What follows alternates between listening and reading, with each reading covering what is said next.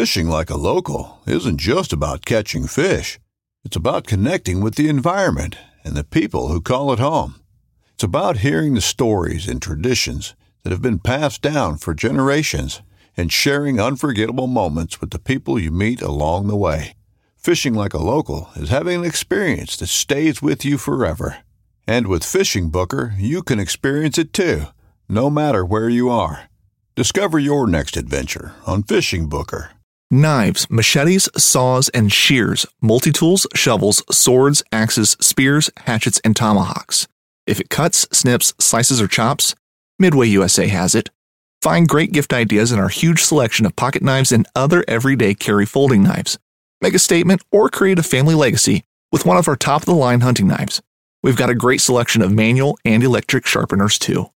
For just about everything for the outdoors, check out MidwayUSA.com. If you're watching on YouTube, we are in a new set, a new podcast. That's ridiculous. We're in my office in the new house.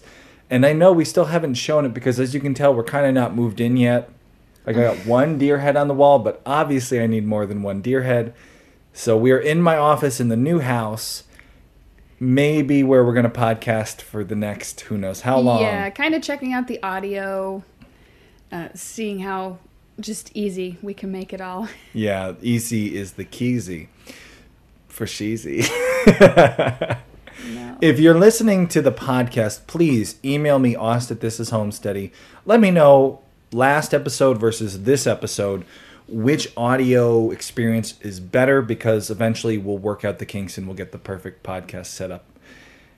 Today we're talking about moving to Pennsylvania. We left everybody hanging, having just pulled out of the driveway of Squash Hollow Farm. The story really, though, begins a little bit before that. I have no idea what you're talking about. The tiny house dilemma. Gotcha. Okay.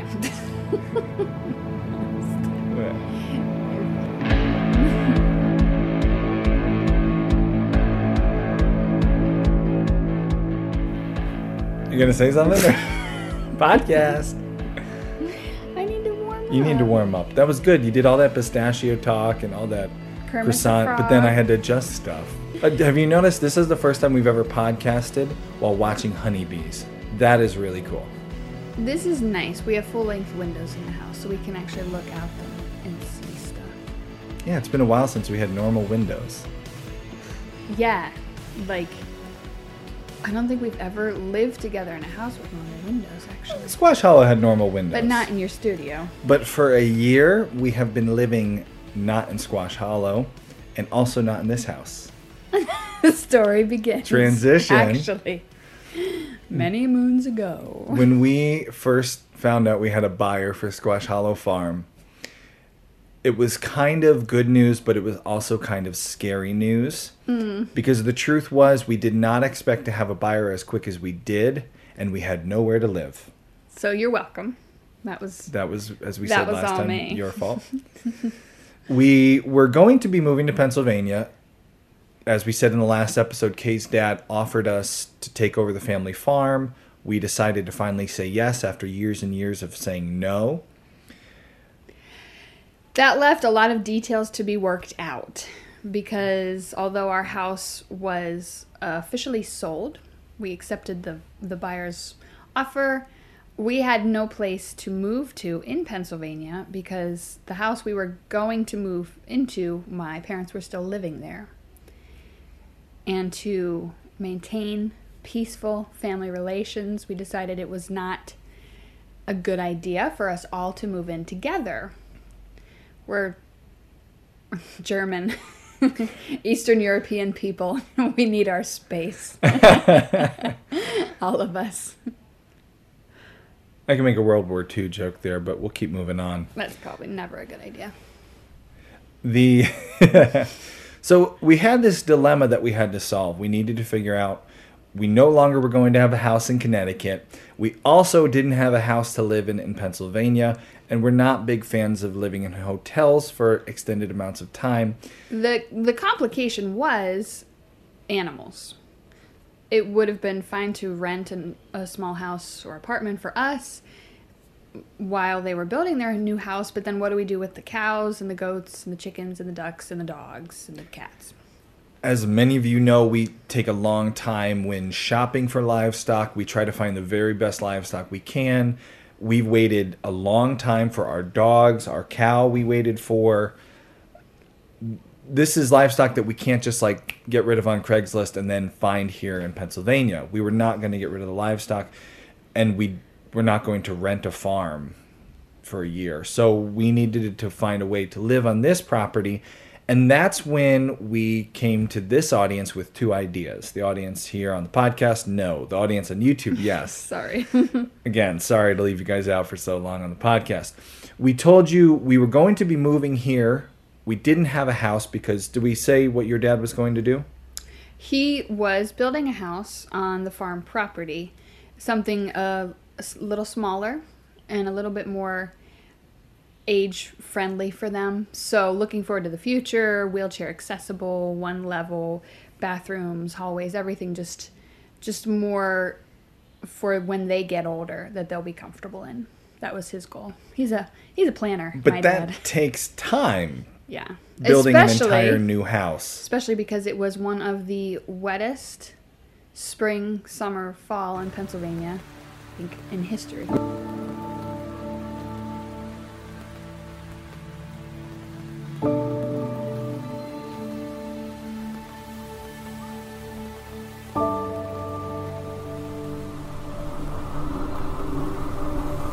You know how they say when it rains, it pours? Well, today at our homestead, when it rains, it floods. Let's talk about that.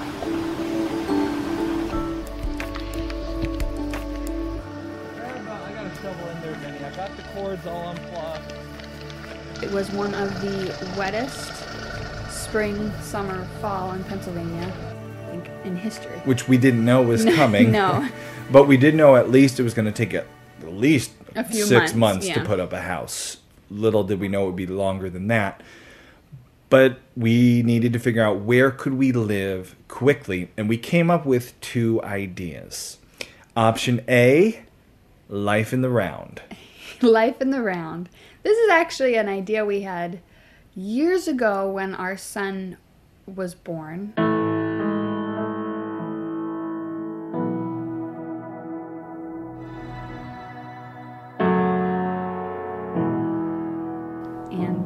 Apartment we were living in, the house sold. We were going to build a yurt. That was a dream of ours for a long time, was yurt life. No, a dream I don't think we'll ever see to fruition. If you don't know what a yurt is, much like your dad didn't, at the time we pitched the crazy idea that we were going to move his new grandson into a ute. Basically a tent. A ute, he said.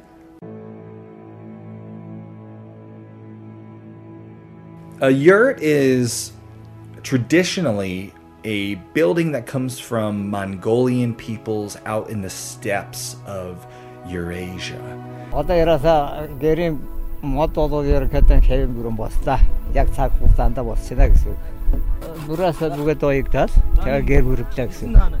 They make these circular canvas tents with kind of a dome top. They're easy to set up, and then they're easy to tear down, and they can move them around the Eurasian steppe with their family and their animals. Yeah, for nomadic living. Nomadic living, so easy to set up, easy to take down, not too expensive, and it's very popular in the homesteading world. Most of you probably know exactly what a yurt is, because comment below on YouTube, most of you have probably at one point in time wanted to live in a yurt. Yeah. You know you're out there. It was one of our options because it was an option. It was one of the options. It was one of the options because of the ease of site prep, kind of construction, and you could really retrofit it to be what you need for your family. It wasn't the only option. Option number 2 was 1,000 square foot space above a pole barn on the property that was unfinished. Basically just, it had electric, and that was it. We came to our audience on YouTube. We said, hey, we want to know what you think. Pros and cons. Are we not thinking of certain things? This is very new. Last couple days we've been talking about these two ideas. Do we go yurt? Do we go apartment building? Leave us in the comments below pros and cons you can think of to both. Help us make this decision. Choose your own adventure. Plus, if anybody out there has done either one of these things, please let us know. Yeah, if you've lived with a family of 6, what would you do? What would you do? How many kids do you have, and then what would you do? Either way, it's going to be interesting, but it's only going to be for about 5 months-ish through the summer. Yeah, you know how construction goes though. It could easily be longer than that. Not going to be too hopeful about just 5 months. If it's 6 or 7, okay. It's going to be perfect, but nothing ever is. My parents are lovely people, and I'm sure they'll try as hard as they can to finish the house. They watch our videos. There were pros and cons to both. Mm. A lot of people like the idea of the yurt. It's beautiful and scenic and different. When we moved out of the yurt, we could use it as like an Airbnb or a guest place for people to stay in if they're coming to visit us. And it's a yurt, so that's just kind of cool. Yurts are fun. Which way were you leaning? Like, again, personally? Yurt's been like a dream for us. I know. Which is funny. It's so silly. But like, yurts have kind of been a thing we've wanted to do for a long time. I think I wanted... like, someday I want to live or build a yurt. I don't know. But I knew practically the yurt was probably not the right decision for us. For a few reasons, we also wanted to turn the tiny apartment above the pole barn into a guest space someday as well, and a studio space for Austin to use. A yurt would never have had that kind of room to be able to have the yurt be a guest space and a studio space. Right.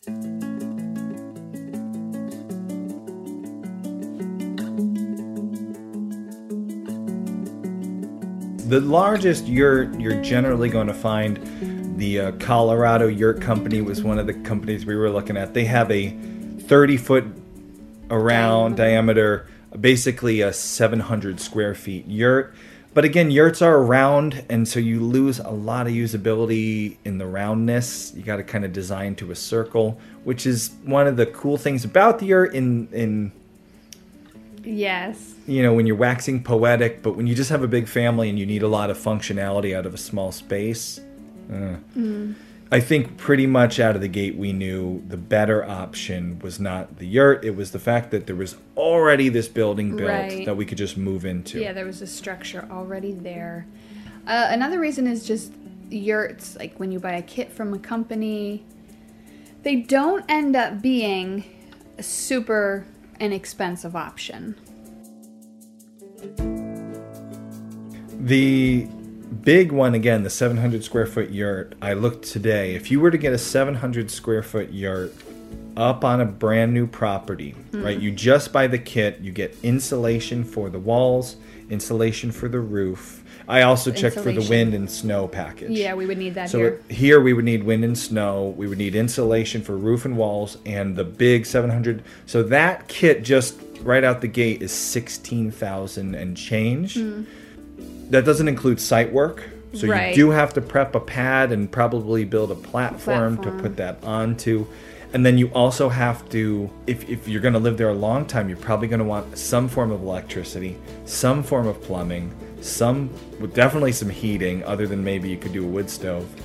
But the fact is, the yurt, other than a cheap shell, is not that much cheaper than a small building or tiny home if you're going to make it, you know, have electricity and plumbing and all the things that you want if you're a large family for what turned out to be almost a year for us.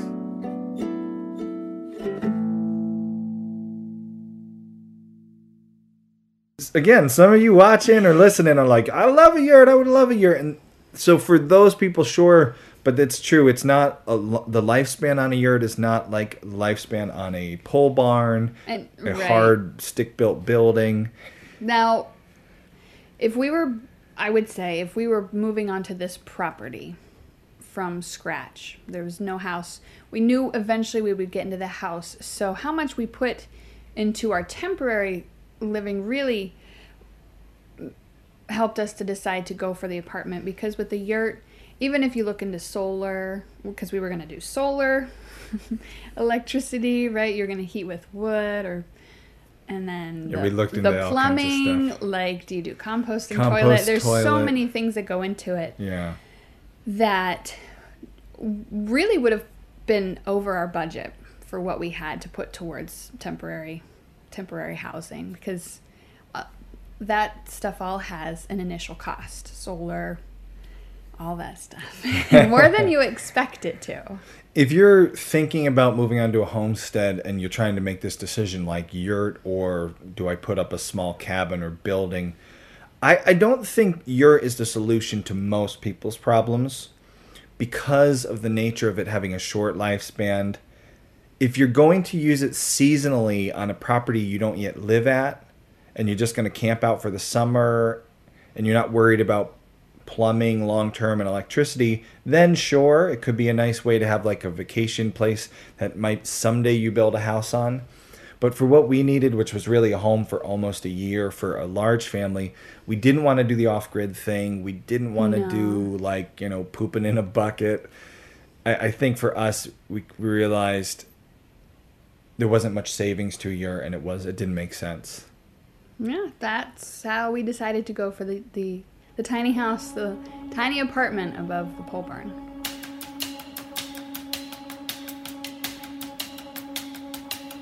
We decided we were going to build a tiny home in the upstairs of that pole barn.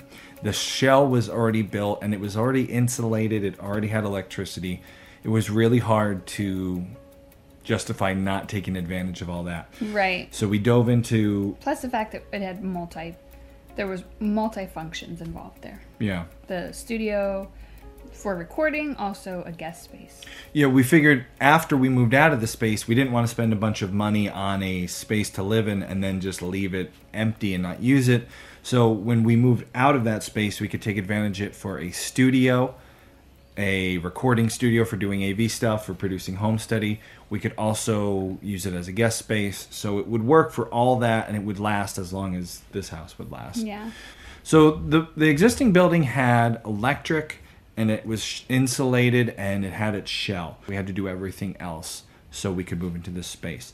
We needed to the inside of the space finish. That was flooring, painting, electrical, plumbing, putting in a kitchen, putting in a bathroom. Ooh, it's like making me anxious thinking about it. It's so much work.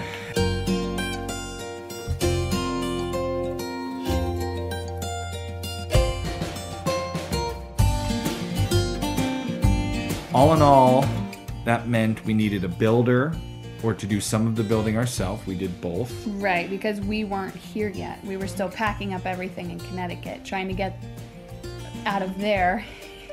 And having someone work down here to get this space ready for us so we could move in when we finally moved out of Connecticut.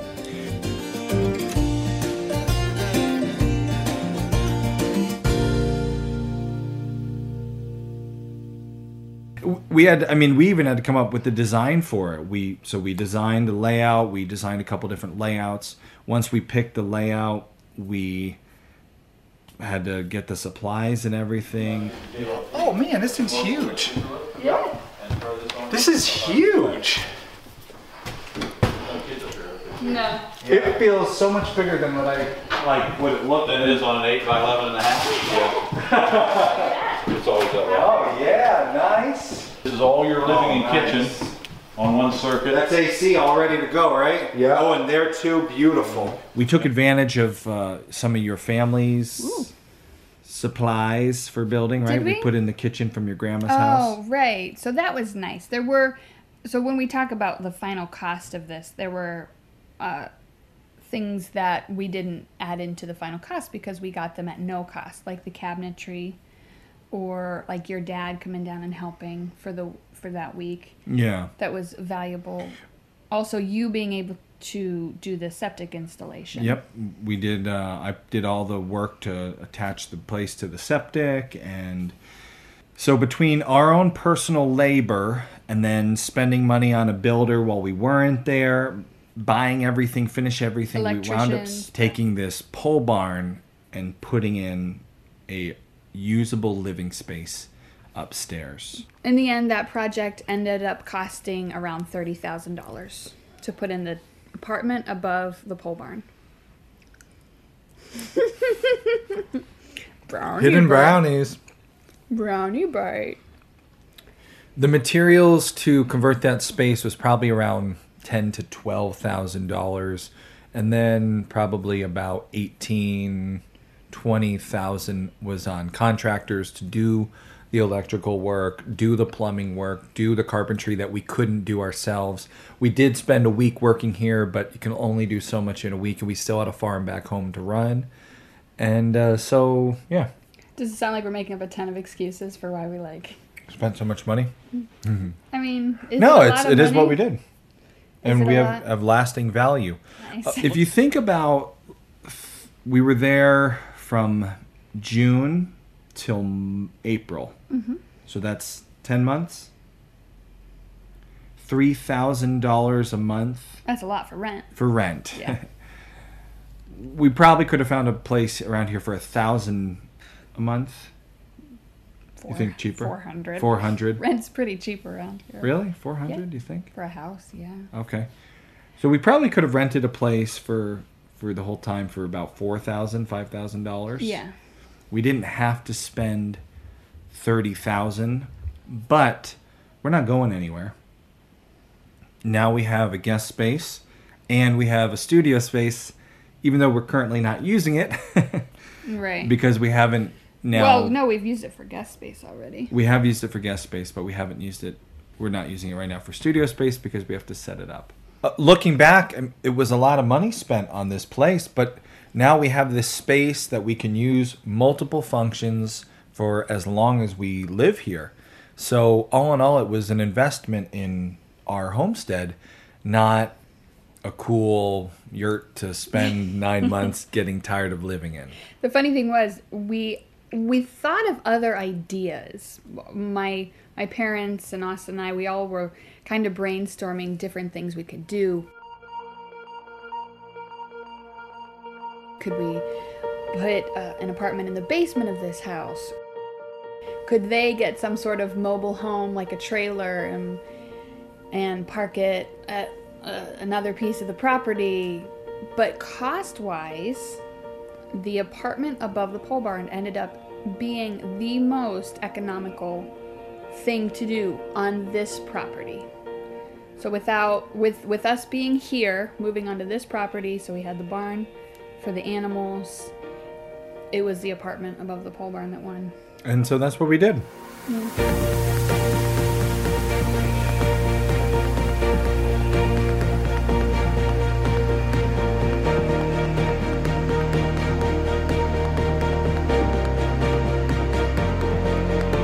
We talked about in our last podcast episode, we did the move in two phases. We came down here for the first move. We spent a week working on our future home in the pole barn. Myself, my dad came down, and another buddy, and the three of us helped the carpenter who was already here, actually two carpenters who were here, work on the place. In 1 week's time, it went from this unfinished shell to... It had walls. Flooring. Drywall. And started to put some cabinets up. The bathroom was in. The kitchen was started. Yeah, it was kind of cool because compared to what it takes to build a house, right? Because the structure was already up. In a week, it changed a lot. We had a huge... our goal was to actually finish it, but... We couldn't quite finish it in that amount of time, but we did get a real big chunk taken out of it. And so what happened, that was in April. The end of April. We then went back to Connecticut, finished packing up the rest of our life. The rest of May. And then we, at the end of May. Memorial Day weekend. That's right. We packed up Memorial Day weekend. And we moved. We did the final move out of Squash Hollow Farm to Pennsylvania. And we left you on the last episode. We left you having just arrived. We didn't tell you what it was like, day one. The first week that we moved in was... Well, the apartment wasn't ready yet. Yeah, right. So. Oh, that's part of why we had to push back our moving date. Do you remember? Because we were going to move. Right, but we weren't ready. The week before Memorial Day we were going to move. Yeah. And you called down here and you were like, so is the apartment ready for us? And your dad was like, we'll have a nice vacation together in our house. And we were like, no, we won't. Even though we postponed our closing date for a week, and we ended up moving a week later than we had anticipated, we came here and the apartment still wasn't done. There was still about 2 weeks worth of work left. So that meant we had to stay with your family. We had to crash here. For a couple weeks. And I feel like it went well. That went really well because we knew it was temporary and we just tried to not make a big deal out of anything. Yeah, we all tried to be, I think, make the best of a situation that we really didn't want to be in. Just living in such close quarters. With so many small children. 8 people, yeah. Yeah, it's a lot. Sharing bedrooms and that sort of thing. But it was okay. We did fine with that. The house finished up. We finally had this big ceremonial move-in day. We moved into the new apartment. The design of that 1,000 square feet for 6 people had 1 bedroom, 1 bathroom to share in that 1,000 square feet. So we all moved into the 1,000 square feet, 1 bedroom, 1 bathroom, and then we got sick. We had a celebratory dinner at Chili's. And let's not go bombing Chili's because, you know, I love a good molten. And a third of us... Triple dippers are great. A third of us... We're triple dipping afterwards. Got a stomach virus. And that is not fun with one bathroom. 3 people, 2 people, 3 people with a stomach bug. So after having just moved into our new little place... For one night... We moved back. We moved back to the house with my parents again. We're like, sorry, we cannot... share a bathroom right now. It was kind of like there was only one bathroom, plus there was no internet. There was no... Right. Like, there was no internet set up. We hadn't had it hooked up. I totally forgot. We had a real hard time getting the internet to the building. So you were so sick, and you just couldn't stand being there with one bathroom, just like laying in bed all day staring at the ceiling. Like, forget this. That's right. You know when you're sick... What do you want to do when you're sick? You want to, like, binge watch something on Netflix to take your mind off your misery. And we couldn't because we didn't have internet set up yet. And there was problems with Comcast setting up the internet. And we just, every day I was just laying there like, I can't do it. I know I can't do this. I can't lay in bed. You were in so much pain. Yeah, my stomach was cramping and just I needed... You and our oldest son, they had it so bad. So we came back. Yep, we moved back with your parents. And at least that way we could sit in the bedroom with stomach cramps and binge watch. I don't even remember. What was I watching at the time? And this was just having moved. I mean, we weren't here for a month either. A month. And suddenly we had this stomach bug go around. And it just, it wasn't fun. No.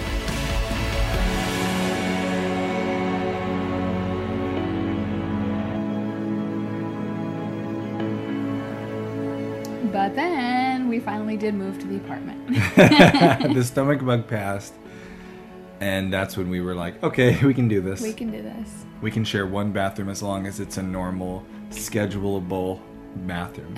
So for 9 months, we lived in our tiny apartment. And we got really good at sharing one bathroom among 6 people. We got really good at sharing one bedroom.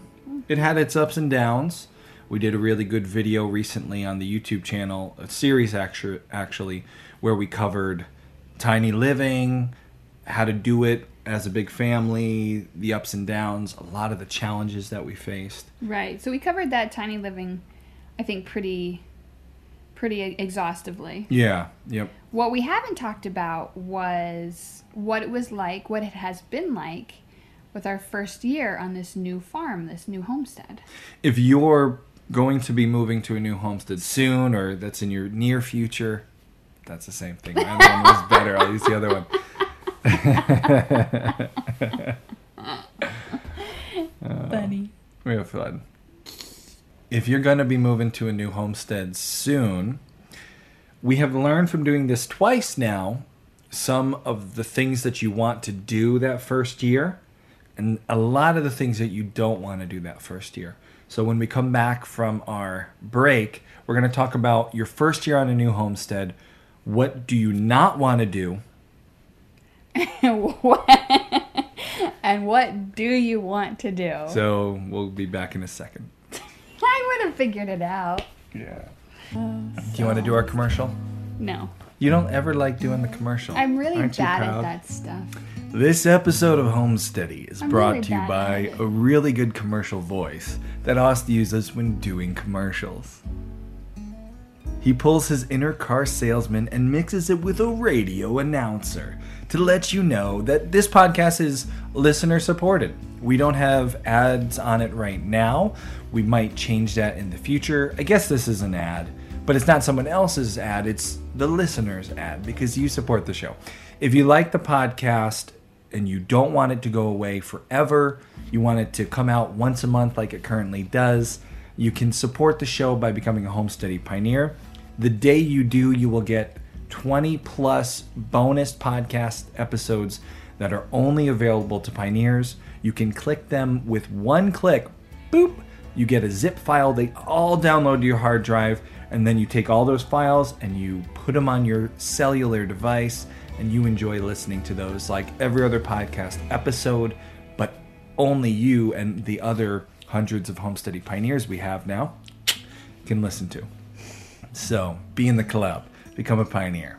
See, you're much better at the ads than I am. I've been doing it a little longer. Mm-hmm. And I'm not afraid to get all pitchy. We have now lived on two homesteads. The first time we decided to homestead, it happened kind of more by accident. Right. We didn't buy our first homestead with the intent of like homesteading. No, we did intend like chickens and hunting. Which... yeah. Some people's homestead is chickens and hunting. Like, that's a great homestead. So we kind of did, but we didn't know how much we were going to grow it. Right. We kind of bumbled our way through, like, 7 years of building a homestead at the first place. Bumble, for the record, is a great word. It's a nice mental picture. It's such a, like, yummy word, this bumble. We bumbled. It's really, like, you can see that image. But don't bumble your way through your homestead. We're going to tell you 3 ways not to bumble your way through your first homestead.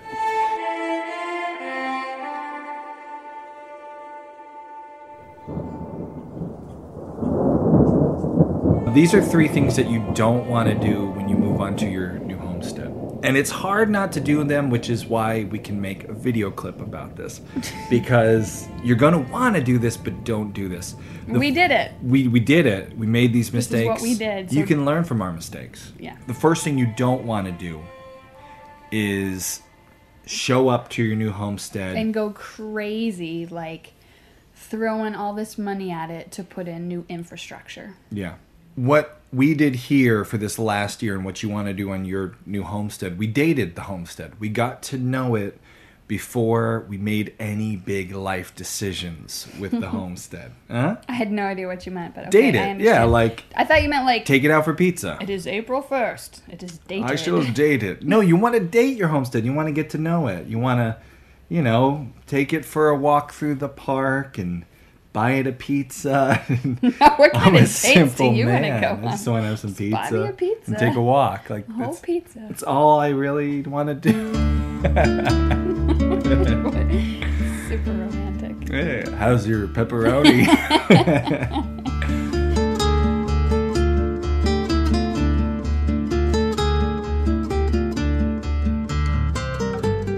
Don't touch my pizza. Time getting to know this property. Take the time to get to know the infrastructure, because even if you have experience homesteading, the new place is going to be very different. Mm-hmm. And if you have no experience homesteading, it'll still be good for you to take it slow. Don't build a barn right away. Don't run water lines right away. Don't put in your permanent fencing right away. Don't cut down all the trees. We know this because at Squash Hollow, the very first thing we did when we decided to start homesteading was all that.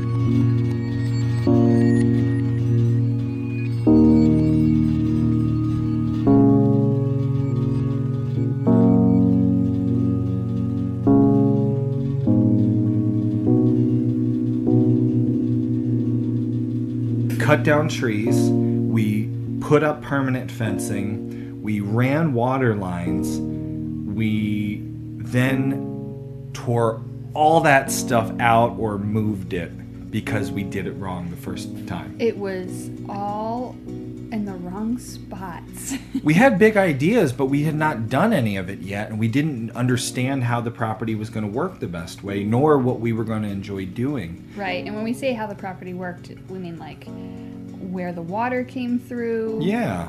Where the best soil was. We kind of just jumped in feet first, and if we would redesign that property on Squash Hollow, it would change so much. It would have been what we left. Similar. Maybe, but it would have been similar to what we left. Yeah, think of like the pig pad and loading pigs and stuff. Like we were, before we decided to move here, we were in the process of kind of a redesign for Squash Hollow. If someone has never homesteaded, they're not going to know what we learned over those 7 years. So for those people, you're going to have to do something, right, to learn. But the point we wanted to make is just little bits at a time. Right. So don't jump into don't spend $50,000 on infrastructure because you're probably going to change it. Right. So nowadays there's a lot of temporary things you can do. Yeah. And we'll get to that. So what you should do. But for now, just don't go permanent right away. Even on this property in Pennsylvania, where we've been coming seasonally for years, right, and you knew it, there were still things that you thought you would do when you got here that have changed. Like, one of the things you should do pretty soon when you move onto a property is plant your fruit trees and your fruit bushes and that sort of thing. We could have done that last year. We were here for summer. We could have planted in the fall. But I did not want to plant anything till I lived 4 seasons here. The sun shifts. Where it rises and sets, where you get good sun in the spring is different than the fall. You can get an idea, sun rises in the east and sets in the west, but you still might be able to really plan it perfectly if you just take some time. Other than sun, rain. Yeah. This year we had record rains. Crazy. You're not going to know what areas flood in a heavy rainfall. You might put up a whole fencing for a paddock for livestock and realize it is in the wettest spot on the entire property. It's a swamp and you can't use it half of the year. That happened to us here. We have never seen such a wet year. The barn flooded. It's never done that before. We didn't build the infrastructure, so it was okay. We didn't put money into something that was in the wrong place. But we at least got to live 4 seasons and 4 kind of like extreme seasons. We got to get a better idea of how this property works.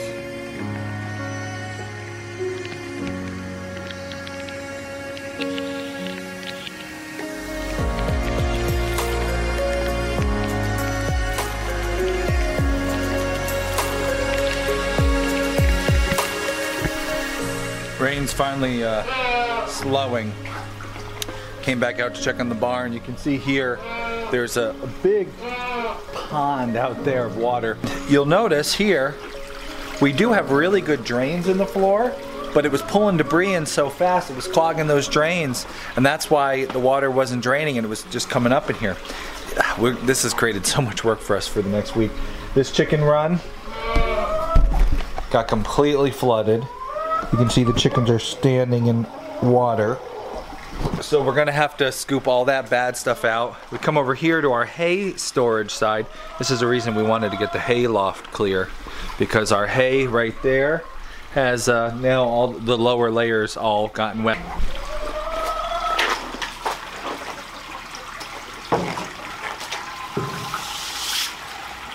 Another don't would be don't get new animals right away on your new homestead.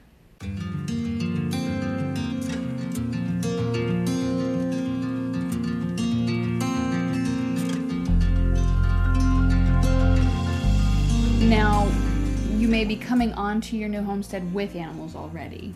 So, you've had them, you're probably familiar with them and their needs, keep them. And we did say in the last podcast, if you're moving homesteads, that's the time to get rid of some of your animals. Yeah, get rid of problem animals. Yeah. And or even ones... low producers. Yeah, that you're not super into. So maybe you're moving on with animals already. Don't, as soon as you move in, decide like, hey, I've got this big field. I'm going to throw 24 sheep out there.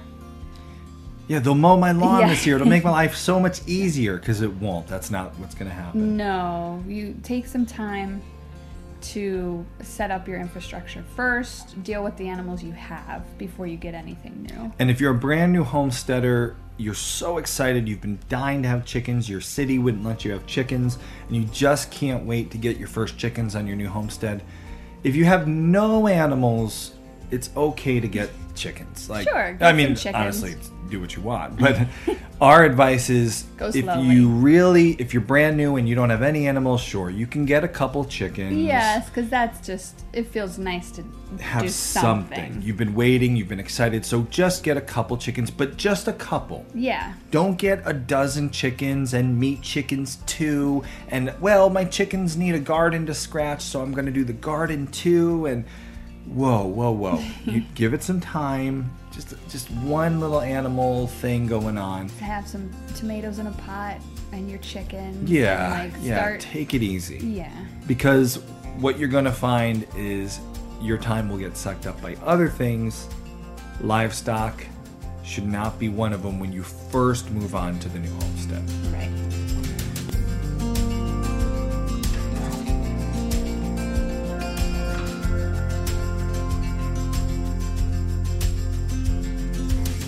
You think of like homesteaders from the 1800s, the original homesteaders, they needed livestock because they were going somewhere where they wouldn't have a lot of food resources. They had to feed themselves. It was still hard for them.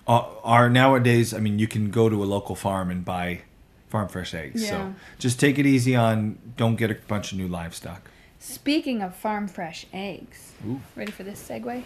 I like where this is headed. Don't expect to make money right away off of your homestead. Nice segue. And that was perfect. And eggs, right? We've moved into an area where there is a lot of agriculture. People are selling eggs for dirt cheap. If you've never run a farm business, your first year you're not going to make any money. We have run a farm business, a successful farm business, for a few years back in Connecticut. We had profitable enterprises, which is hard as a farm. We made money off of pigs. They were totally profitable. You're going to spend somewhere around $100 per feeder pig, another $220 to feed and hay that pig. You factor in a little bit of infrastructure, and then also if you have a farm business, you're going to want some form of insurance to protect you should something happen. So all in all, each pig that we raise costs us about $500 to bring to the point of 8 weeks old all the way to ready to go to the butcher. $500 is a lot of investment, but we charge for each of our pigs at a minimum of $800. And if we moved here and did the exact same thing we did in Connecticut, we would have lost our bacon because it's totally different here. What we would charge for a pig back home, people laugh when they hear the prices that we would ask people. So as an already operating farm who already had a business model, moving would have broke that business model. The same business model would not have worked here. And that's someone who has experience. If you've never run a farm business, don't expect that first year to make any money. Expect to lose lots of it. Because running a farm business is hard even if you have 7 years of experience doing it. Yeah. It just goes back to start slowly. You're not going to make money, so just start slowly. So just kind of dip your feet in there and get a feel for what you're doing instead of jumping in and thinking like you get all the animals, make all the product and sell it all and make money. So it just shows you it's hard to make money when you're new to an area. You got to find a good niche, and to do that, we'll get into what you should do to do that in a little bit. Just don't expect to make much money when you first move onto your homestead. And we haven't. And we have not made any money. Well, we just had to make adjustments, right? Had to change the way we were feeding them. Oh, yeah. Get rid of chickens. Yeah. Just had to change.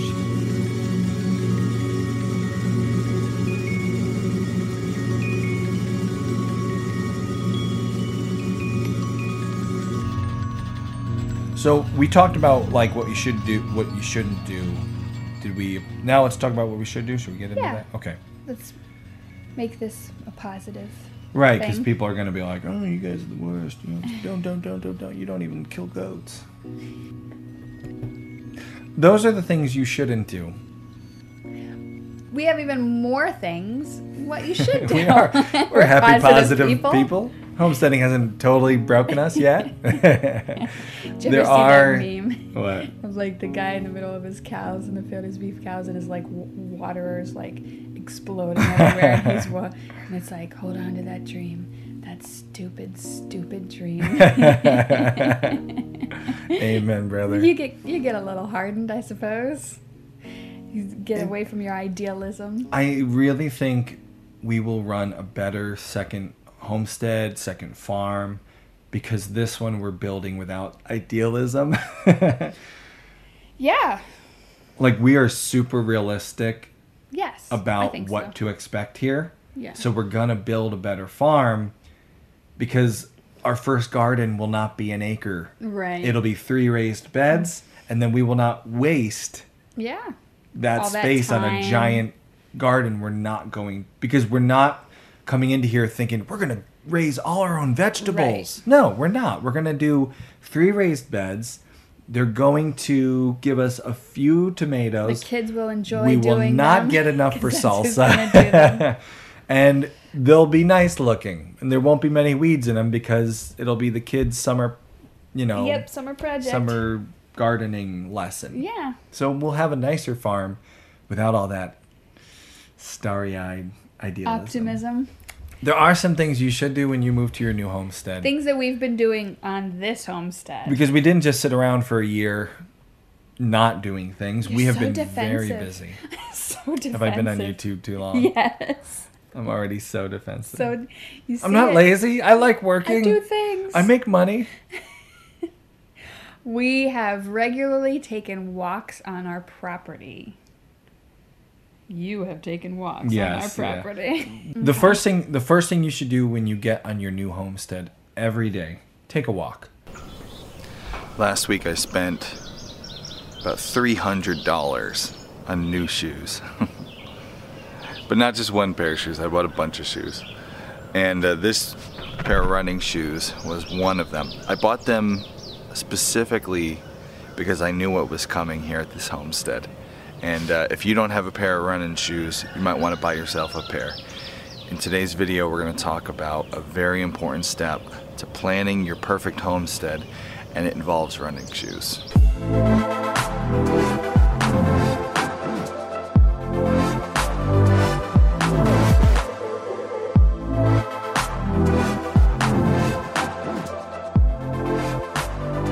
Wake up early before work. Before your day really starts, you can tell I'm up here. I try to get out here about 6 a.m. Once you are at your homestead, you haven't bought a bunch of animals, you have plenty of time to plan, build the infrastructure you need, and get ready. Now it's time to observe.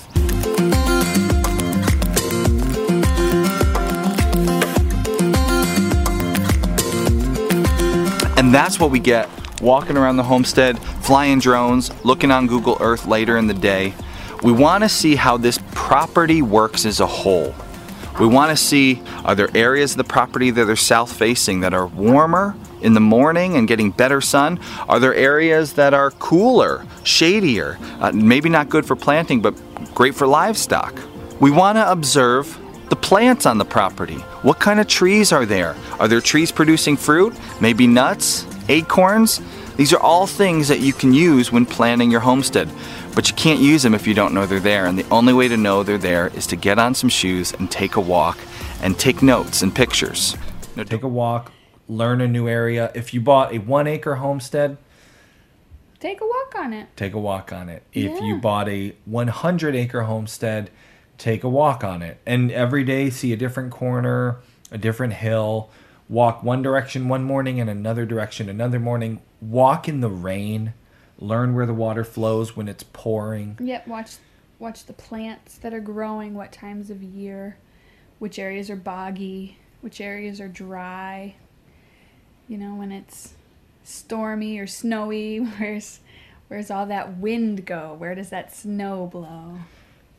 And whatever way, we're kind of fortunate having the YouTube channel. We essentially keep a journal, a daily journal of what's going on here on this homestead.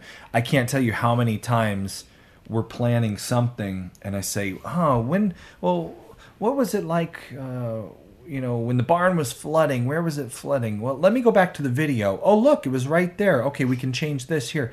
So you might not have a YouTube channel, but that doesn't mean you can't journal in whatever way you like to journal. If it's Instagram, take a daily Instagram photo of something you notice about your farm. If it's an actual journal, if you like writing, write a few notes each day after your walk. Whatever way you can, capture your observations so that later on when you forget when you saw those things, you can go back to them. Because when you start really planning and start building infrastructure, eventually it's time to spend money and build permanent infrastructure.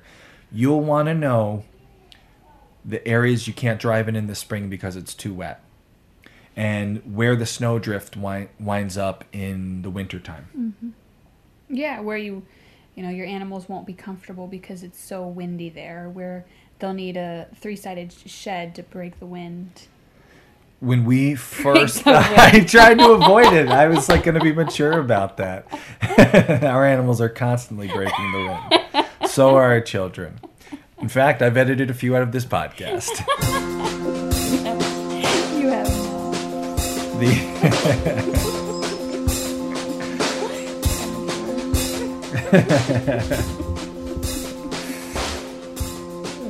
Good break the wind joke.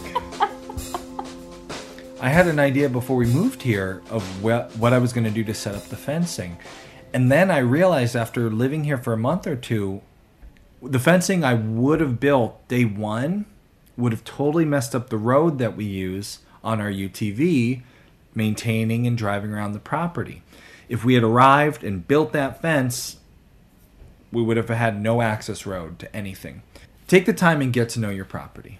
But now you're probably thinking, I do have to do something, right? I have to fence in my animals. Right, coming on with animals like we were.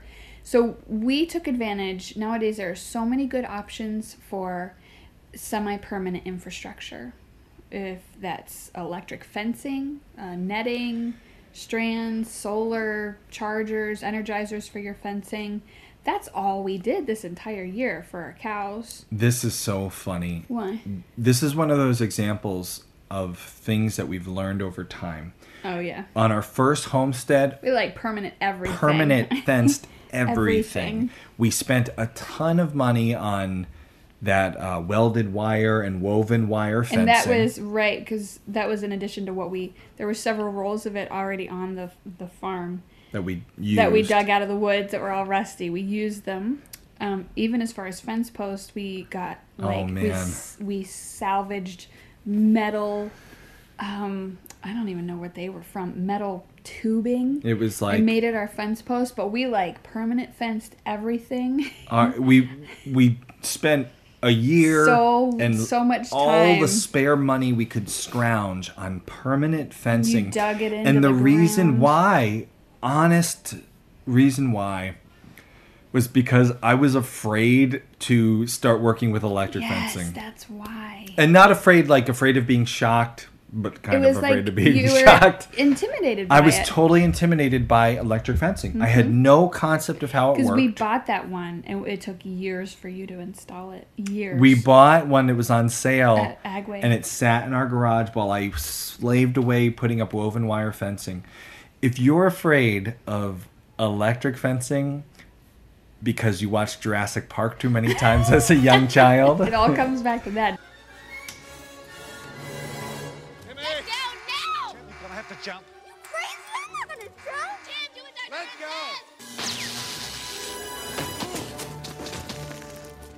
go. Jimmy! Jimmy! It all comes back to that. Always comes back to Jurassic Park.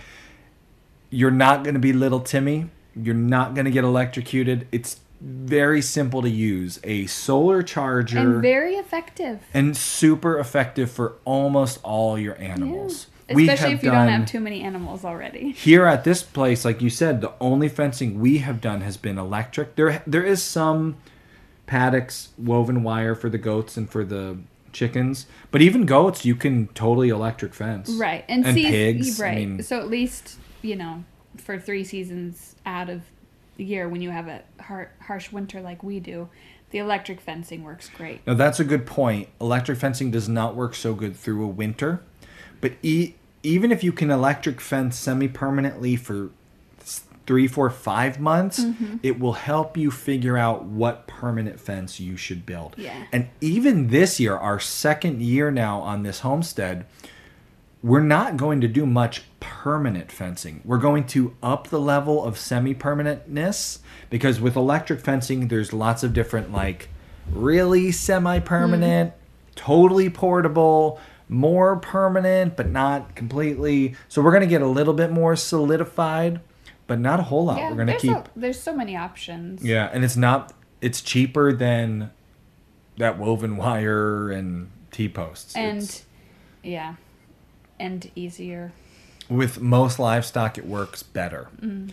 A couple animals, certain few goats I can remember didn't work. That's too why well we don't with. Have them anymore. Get rid of those goats. Other things. Okay. When we're talking about semi-permanent infrastructure. Oh, right. Not just fencing. Not just fencing. Water. Yeah, water lines. I love a good frost-free hydrant and a buried line. Yes. But if you don't know yet where that frost-free hydrant should go, because you don't have a fenced paddock yet, right? Don't put up a frost-free hydrant yet. Run your hose. First thing we did at Squash Hollow was put a frost-free hydrant in the middle of our garden, which turned out to not ever be a garden.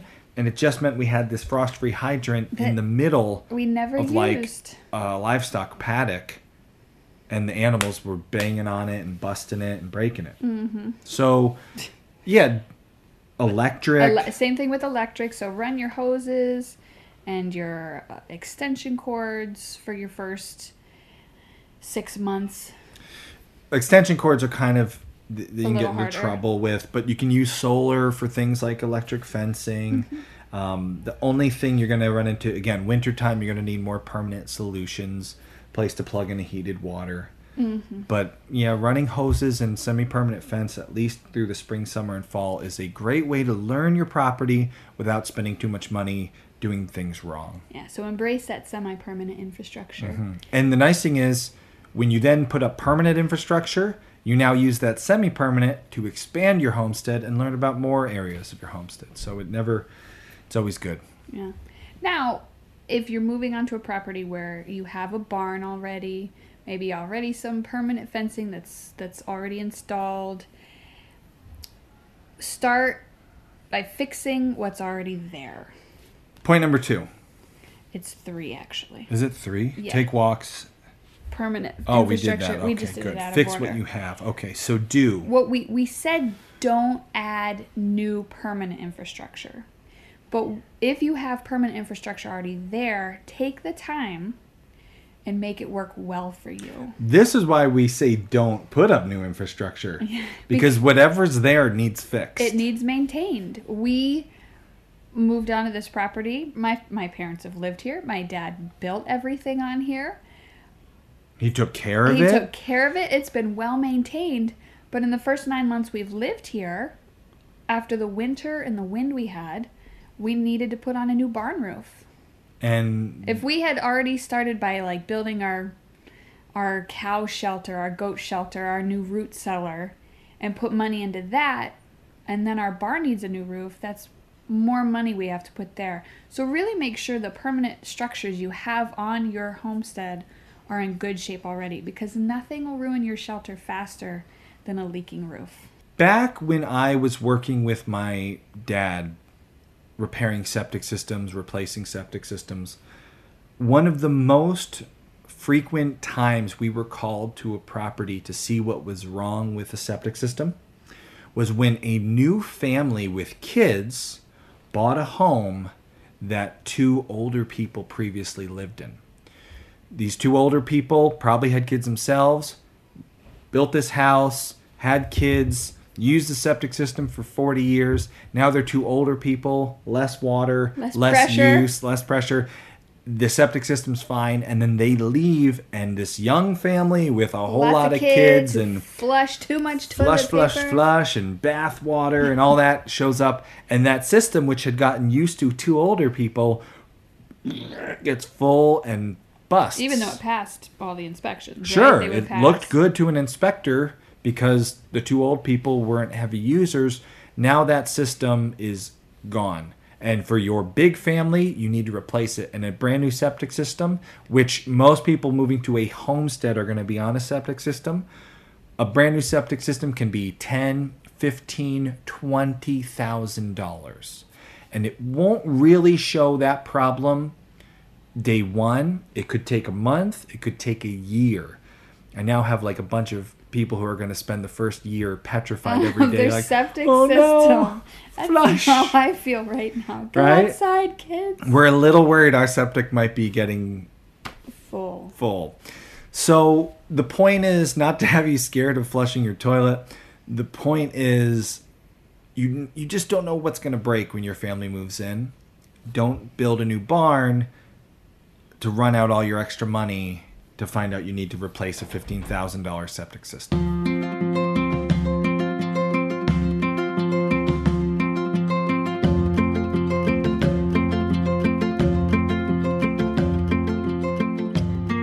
The point is, I was thinking about that YouTube video you did about the one that gets so much people hate.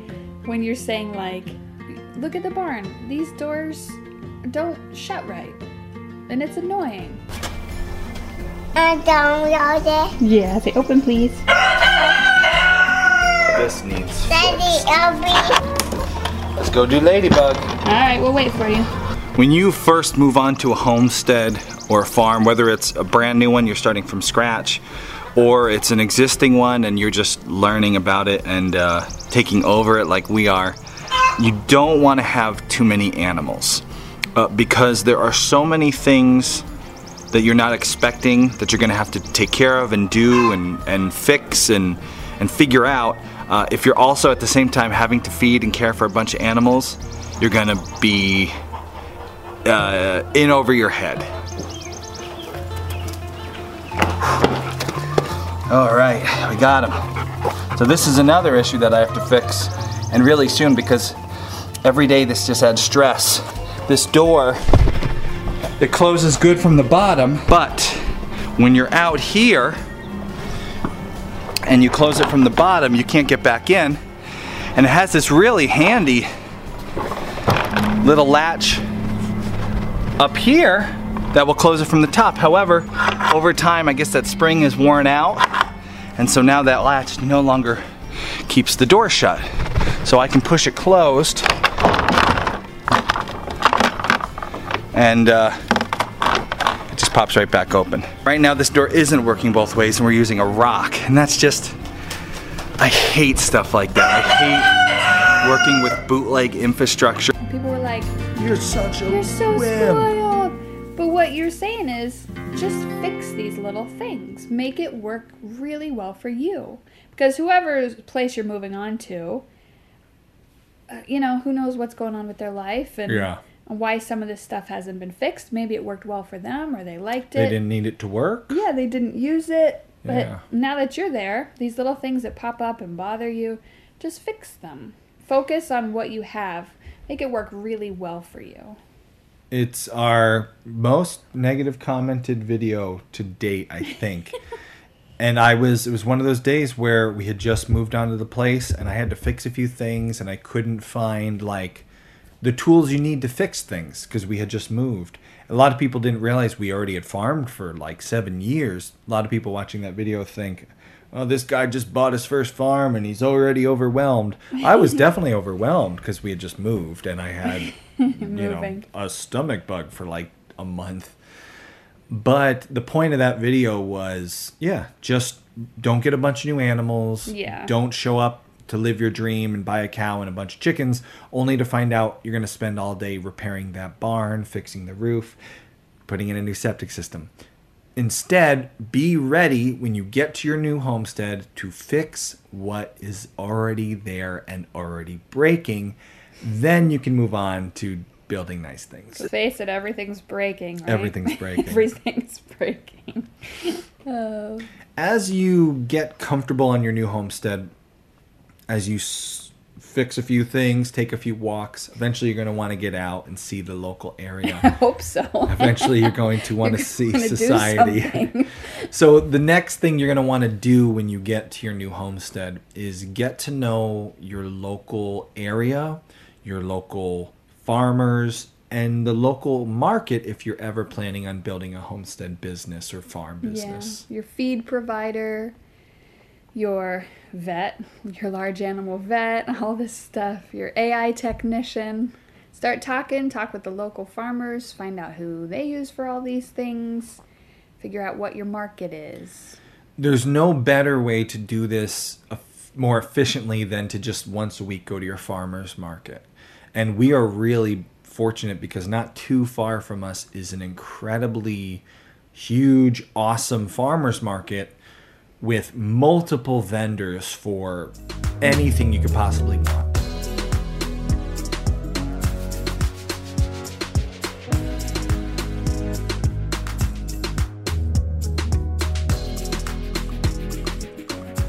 Yeah. And that's where you can find 3 or 4 different people to talk to about pigs, 3 or 4 different people to talk about feed suppliers, hay, butchers. One of the saddest things about moving was losing 7 years of contacts from our last homestead. The butcher that we relied on, the feed distributor we relied on, just a place to go get shavings, our hay delivery guy. I mean, we lost all that. We came here, we didn't know who to ask for anything. It was sad. Our sad life. So you're going to need to find, where do you buy shavings for your barn, or can you get them for free? And the only place that you can go to find that many people is either the farmer's market or the other place I was thinking that we did pretty well with this was the county fair. Yes, that's what I thought too. In the fall, depending on where you move, there might be some county fairs, and they're a great place to do some networking. Yeah. I found a good pig source who I might be calling in a couple weeks to get a couple. Oh. Or at least to plan on getting a couple. We'll see. I got to work on some infrastructure first. I have some things to fix. That's what we've been up to for the last year. We have not been building new infrastructure. We have not been getting new animals, and we have definitely not made any money. We have been fixing the infrastructure we have. We have been taking care of the animals we already have. And for some, it may seem like we haven't been doing much farming because we've been doing more moving. It does feel like that this year. That's what it'll feel like to you, too. Eventually, we're going to farm. I mean, we've been farming, but... It's just, kind of been maintenance farming, right? Moving some of the things forward. So we do have a lot going on, and now we're going to be getting into the second year on our homestead, which is really the one where any of you who are following along at home who are thinking about doing this, that second year is where you kind of amp things up a little bit because you've had enough experience and time to know you're still going to learn and still going to make some mistakes, but at least there'll be less. So what is our second year on our Pennsylvania homestead / farm going to be like? What are we going to do? We'll talk about that in the next podcast. The next episode of the Homesteady podcast, which if you want to make sure comes out, Homesteady Pioneers. That's the way to support the show and ensure that we can keep producing this podcast every month, as well as our YouTube videos. So check out our YouTube videos. And let us know. Email us, aust@thisishomesteady.com, or comment here on YouTube. The audio, the whole show, you watched the last one where we were in the other studio. Has this audio been better, worse? Has this show been better, worse? What is your thoughts? I did only 2 cameras this time, not 3. I don't have that aura around me. Yeah, right? The days of our lives, haze of our lives. Let us know what you think about these 2 podcast episodes today. I personally think the next podcast is going to be back at the studio with us looking at each other. Mm. I like all that charisma when we look at each other. Mm? Comment below on our charisma.